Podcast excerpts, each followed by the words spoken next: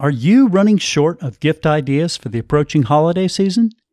Consider giving a paperback copy of the Sheila Stories, a novel of adventure and romance that is sure to warm the reader's heart. The Sheila Stories is available on Amazon.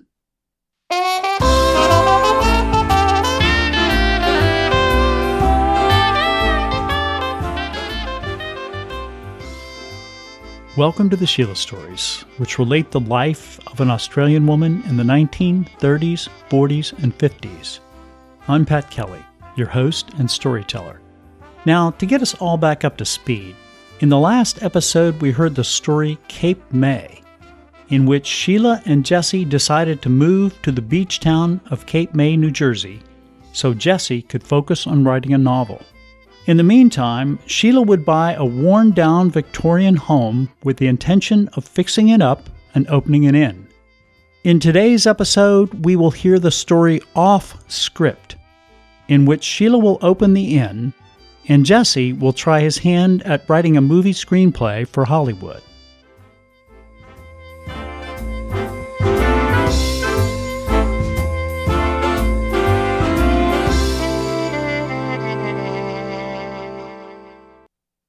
Off script. The waiter wore a gold jacket, a white shirt, and a red tie. He placed fresh rolls and a butter dish on the table. Kate took a healthy sip of a martini, a matching drink for her black, low cut top and pearl necklace. Jesse sat opposite Sheila at the Palm in New York. They had ridden the train up from Philadelphia to celebrate the success of his novel. Scribner's had ordered a third printing already. It was the week before Memorial Day of 1949. The lobster is excellent here, said Reed, perusing the menu, but I think I'll have steak. What about you, dear? Let's not rush it, said Kate. We've just gotten our cocktails. Of course. No rush. Reed smirked. Kate thinks I hurry too much, like I'm in a race of some kind. Kate's lips turned up in the hint of a smile.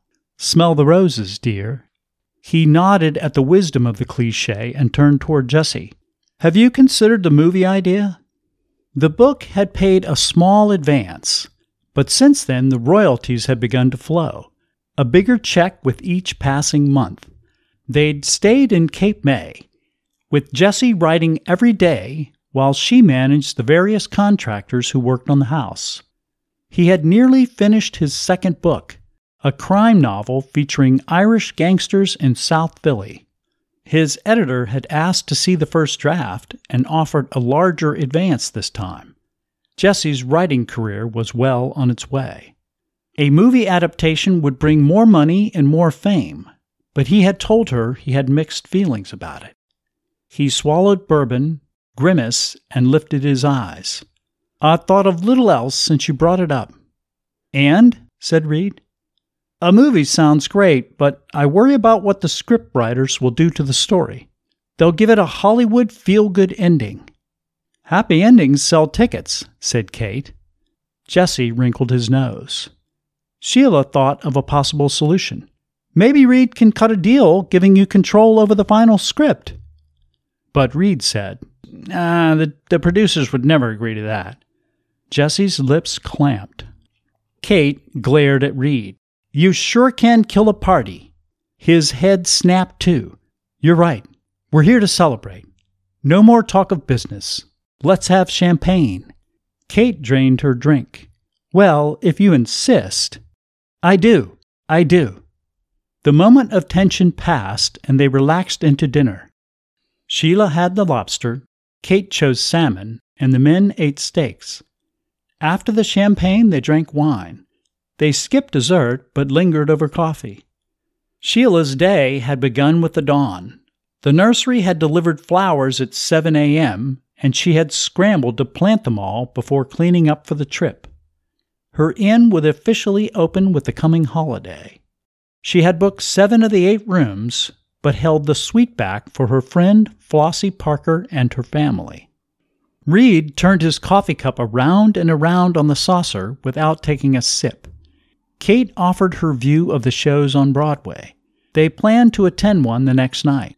Sheila struggled to suppress a yawn. Jesse had rallied with the food and wine, and she felt sure he'd want to stop for a nightcap in the hotel bar. Suddenly, Reed leaned toward Jesse, his eyes eager. You should write the script. He paused to moisten his lips. That's the best way to influence the movie. We can't control the producers, but if you're involved, working the revisions, you can sell them on the better ending. Kate glanced at Reed and then Sheila. She opened her mouth to say something, but changed her mind. I don't know anything about writing a movie script, said Jesse. No one does until they do it, said Reed. Come to LA next week. We'll pitch the producers. They love to meet writers. Can I come? said Kate. Of course, said Reed. Sheila, too. We'll make it a party. Jesse reached to squeeze her hand, his eyes all fired up. What do you think, dear? Should we give it a try? Just like Jesse, to get excited about the next thing. He loved the buzz of anticipation, like a boozer loved his first drink. I can't, she said. I'm opening the inn this weekend. Guests are coming. The brightness on his face dimmed. Yes, the inn. You can't miss the opening. You've worked so hard. But you should go, she said. This is a great opportunity for your career. A movie. That's huge. No, no, no, I can't leave you for such a long time. My work will keep me busy anyway, crazy busy, with all sorts of tasks to get done. You go with Reed. I'll be fine. At the end of the summer, the Parkers returned to Cape May. Freddie was six, Abby was four, and Peggy two. They went to the beach the first day, and Freddie splashed in the waves with his father Jimmy. Jimmy held Freddie by the hands and lifted him above the water whenever a big wave came. Sheila and Abby dug a hole in the sand using big clam shells, while Flossie and the baby took naps. Abby sang in a high voice and formed a mound. She had lost all her baby fat and was tall for her age. I'm making a farm, she said. How nice, said Sheila. Yes, it's going to be very nice, and I will have horses and goats and cows. I used to raise cattle, said Sheila. Milk comes from cows, said Abby. She nodded as if to assure Sheila this strange statement was true. And I had sheep as well, said Sheila. Hundreds of sheep. Abby's eyes grew big. Sheep? We raise them for their wool. Did you know the wool in your winter sweaters comes from sheep? Abby tilted her head and giggled. The waves crashed and salty air blew from the ocean. She had done well with the inn that summer, but for the hundredth time she wished Jesse were in Cape May. Reed and Jesse had sold the movie after a month of meetings with studio executives. Jesse had stayed on to write the script under a four week deadline. With revisions, the four weeks had stretched to six and then eight. He had promised to return before September, and she expected him to call that night with the particulars of his arrival. Maybe with the movie complete, he'd want to start the family. His career seemed assured now.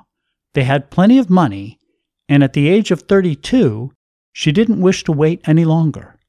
She wanted to play in the sand and the waves with her own kids, to teach them how to swim and to fish.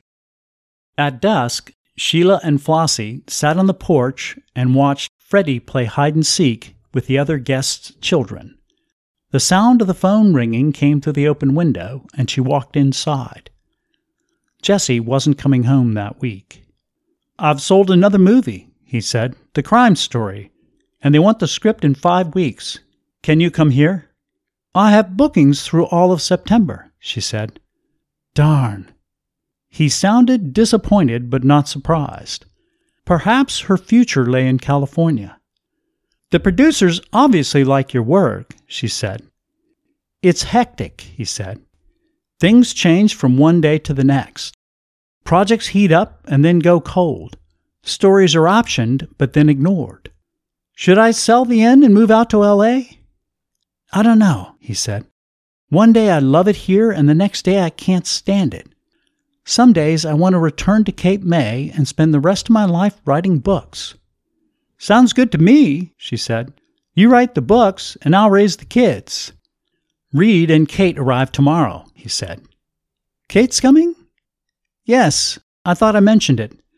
Reed's pitching another movie, wants me to tag along as the writer.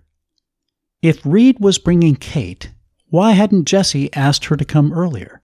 Maybe he knew she'd decline because she had to remain at the inn. Selling the business and moving west seemed like the right answer.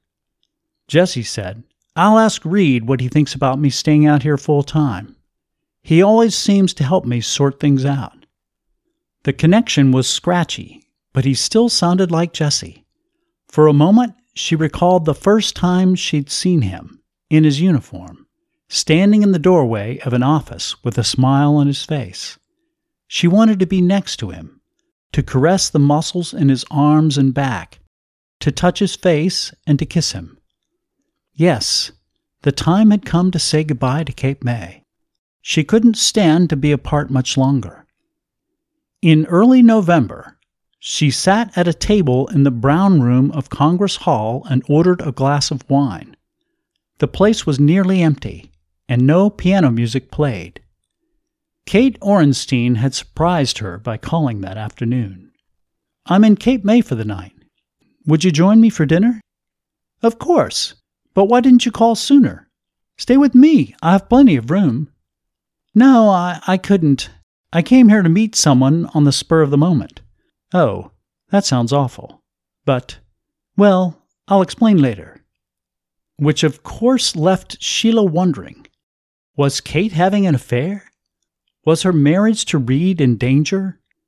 Jesse had mentioned on their last call that Reed was in L.A. The Orensteins had always bickered, but Sheila perceived those mild arguments as their way of communicating. Their dissimilarities fit together like pieces of a jigsaw puzzle. She recalled the first time the four of them had met together, right here in this bar. The air had buzzed with the promise of adventure. She wished Jesse and Reed could join them now, that they could have a drink and then a long dinner like they had three years ago. She wished Kate's mystery didn't exist. Jesse had come home for the second half of September.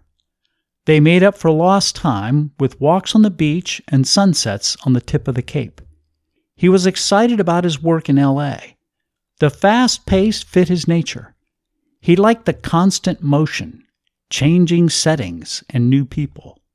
He told stories about some of the stars he'd met, veterans like Jesse, who were relative newcomers in Hollywood. So, you want to be an actor now? she had said. Oh, God, no. I'd freeze in front of the camera. And the attention these guys get? People stop them on the street and ask for their autographs. They'd had a wonderful visit, and she had wished they could remain in Cape May with him writing every day and her running the inn. But then he had flown back to California. They were shooting the movie based on his first book and needed him there to work rewrites at night. She sipped her wine and was surprised to find the glass almost empty. Kate entered the room, dressed in brown slacks and a long sleeved white shirt, her hair pulled back. The waitress followed Kate to the table and took her order for a martini. Kate immediately lit a cigarette, which was unlike her. She rarely smoked, once or twice during an entire evening, and not until after dinner. You look as fresh as the outdoors, said Kate. How do you manage it? I fabricate my appearance like an artist painting a canvas, but you, your beauty is as natural as the color of the fall leaves. Sheila laughed. But you're stunning, as always, she said. You should be a fashion model. This led Kate to discuss her theory about how capitalism and fashion were made for each other. The fashion houses design new looks every year, not to meet women's needs, but to stimulate their desires. When women bought the clothes, they generated profit, and that drove the fashion houses to design more apparel. Capitalism enabled women to wear pretty clothes. For proof, you need only observe the communists' attire drab, gray, and baggy. Through two cocktails and all of dinner, Kate carried on about various cosmopolitan topics theater, politics, and highbrow gossip. She kept smoking, lighting up with each drink and between courses. Why was Kate in Cape May? Who was the mysterious someone she had come to meet? Sheila did not wish to pry, but perhaps she could nudge the conversation in the right direction. How's Reed? she said. Kate blinked several times, and even though it didn't need it, she tapped her cigarette on the ashtray. He's fine, spending a lot of time in L.A. And then it hit Sheila. How slow she was to catch on. Who did you come to meet? she asked. Kate's eyes darted to nearby empty tables. It's me, isn't it? You came to tell me something. Kate took a deep breath. I have to be careful. As Reed's wife, I learn things. He tells me things, things about his clients. I can't tell anyone those secrets. If word ever got out that Reed's wife blabbed a lot, it would cost him business. He would be cross with me, terribly cross. Sheila pulled her hands into her lap. Her palms rubbed against each other. The banana on the dessert dish looked old like the chef should have thrown it out. Ever heard of Mary Wakefield? said Kate. No. She's an actress, coming up fast. According to the gossip columns, she never dates co stars, finds it difficult to work together after sleeping together. She favors the men behind the camera producers, directors, screenwriters. Sheila picked Jesse up at the train station in Atlantic City. It took roughly an hour to drive back to Cape May. He had it all figured out. Things are starting to happen for me in Hollywood. If you can write a good story and know the right people, the work is steady. Good, she said. She played along, but her stomach felt like she'd eaten a handful of rusty nails. The way I figure it, he said, I can split my time between LA and here in Cape May, I'll work on my next novel. Out west, I'll do the screenplays. She pursed her lips. That sounds good, but it's about to get cold here. Maybe I should close the house and move out for the winter. She glanced over. He flashed a smile, but his hands rubbed his thighs like maybe he was nervous. Great, he said. When can you come? Couple weeks. So soon? he said. Don't see why not. I have no bookings after Thanksgiving. What about the holidays? he said. I don't have to open for the holidays. I could stay with you until late March. Might even try surfing some California waves. I understand they've picked it up out there. Good, he said. Great. He squinted out the window, but she sensed he wasn't focused on the scenery. Back at the house, she fixed cocktails and they sat in the parlor. The radiators had overheated the room, and she cracked a window for the cool air. She sat on the sofa, and Jesse sat in an armchair. On the coffee table between them lay a copy of Off Script magazine. His eyes grazed over it, and then they snapped back. His shoulders stiffened. You subscribe to Off Script now? he said. The guests love it. I'm surprised. Her heart hurtled like a runaway train. She had resisted the urge to confront him through the mail or on the phone. Why? An accusing tone crept into her voice. Did you think I couldn't get off script in Cape May? His forehead wrinkled, and he regarded her gingerly, as if he didn't grasp her point. Have you seen this issue? she asked. No. There's an interesting column on page 32. Care to read it? Maybe later. Here, I'll read it for you. She'd left a bookmark in the right place. The bombshell Mary Wakefield continues to cut a wide swath through both the famous and not so well known of Hollywood. After high profile dalliances with Dirk Williams and Hugh Wilde, her latest conquest is a newly arrived writer from Philadelphia, Jesse Flynn, no relation to Errol. Over the course of the last month, Mary has been seen with Flynn at several hotspots Ciro's, Mocambo, and the brown derby. She glared at him. He ran his hands through his hair. The story goes on to speculate the affair will flame out quickly, as has been the case with Miss Wakefield's other trysts. Nothing happened, he blurted. She struggled to keep from shouting. Don't lie to me. You could never lie well. His chin dropped, and he looked away. I'm sorry. I don't know how. I, I got caught up in everything. Bastard! It's over. I, I swear. It'll never happen again. Listen to yourself. Her voice was laced with cynicism. If you slept with Mary Wakefield, a high profile figure, you probably slept with someone else too, didn't you? He squeezed his eyes like he never wanted to see again. His hand covered his mouth. And if you broke our vows before, you'll do it again.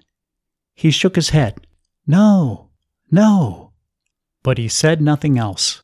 He didn't get on his knees to beg as she'd imagined he might, as she'd hoped he would. After learning the awful truth from Kate, she'd spent long hours thinking about her marriage, about the nature of her love for Jesse. She had never loved him the way she loved Colin. Her love for Colin was as solid as a stone, able to withstand any test. Her love for Jesse had higher highs and lower lows. It was mercurial, explosive, fast, but perhaps not as durable. I suppose we'd better arrange a divorce, she said. No, he said, panicking now. Unlike her, he hadn't had time to get used to the idea of a permanent split. We can fix this. We can work this out. Are you sure? she asked. Yes. He nodded vigorously, gaining enthusiasm as he sensed she might agree to try, I know we can make it work. Is that what you want? I'm willing to try to fix our marriage, but do you really want to make it work? His head kept bobbing, fiercely at first, then slower, then not at all. His eyes told the truth. I'm not surprised, she said, but I refuse to call our marriage a failure. We had four great years, but it's over now. I'll hire a lawyer. I have a problem, he said. No kidding, she said. Catholics don't believe in divorce. It had never occurred to her that religion would enter the picture. How silly. You should have thought of that before.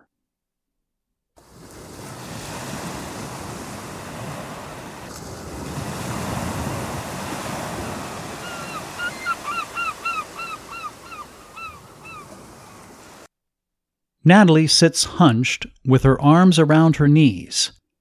But I like Jesse, she says. I thought he was a good guy. I liked him too, I say. I don't understand what happened, says April. I'm formulating an answer when Natalie jumps in.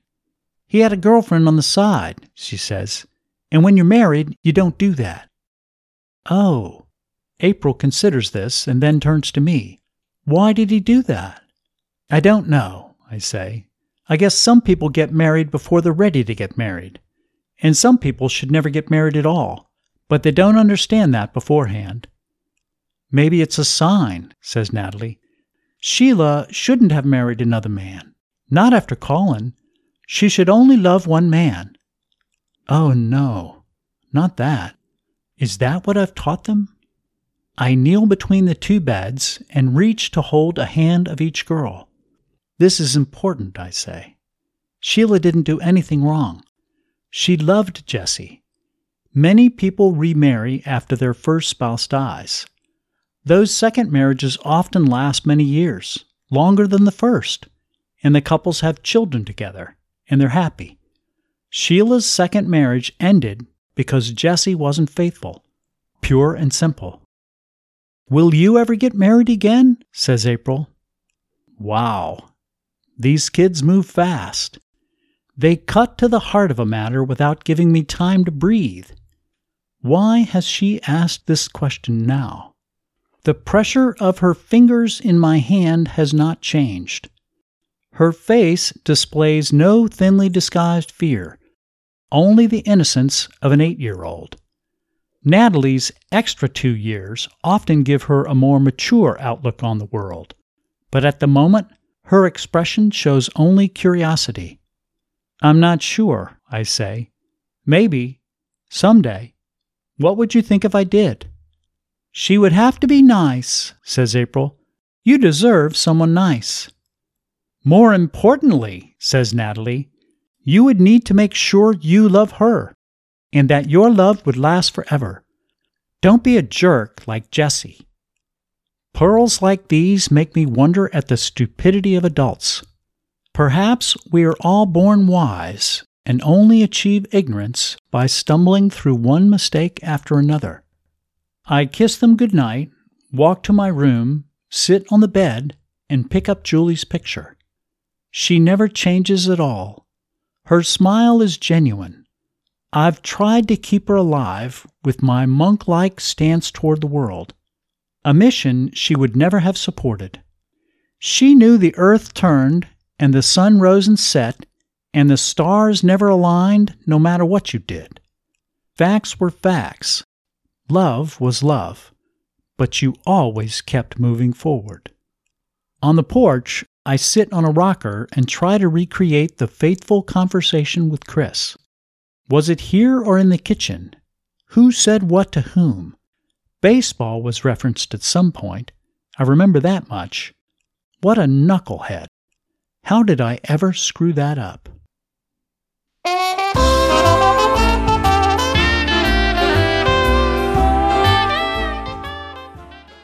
Okay. That's the end of the episode off script, and we've covered a lot of ground. Now, this is a sad story. It's depressing. Think for a moment of everything Sheila did for Jesse along the way. On the same day that the war ended, he asked her to marry him. She agreed because she loved him. And then she moved 10,000 miles from her home to be with him. Now she's adjusted to American culture and a completely new world. Then she used money that she had made earlier in her life to support his dream of becoming a novelist. Now that he's successful, he goes out to Hollywood and cheats on her. What a jerk.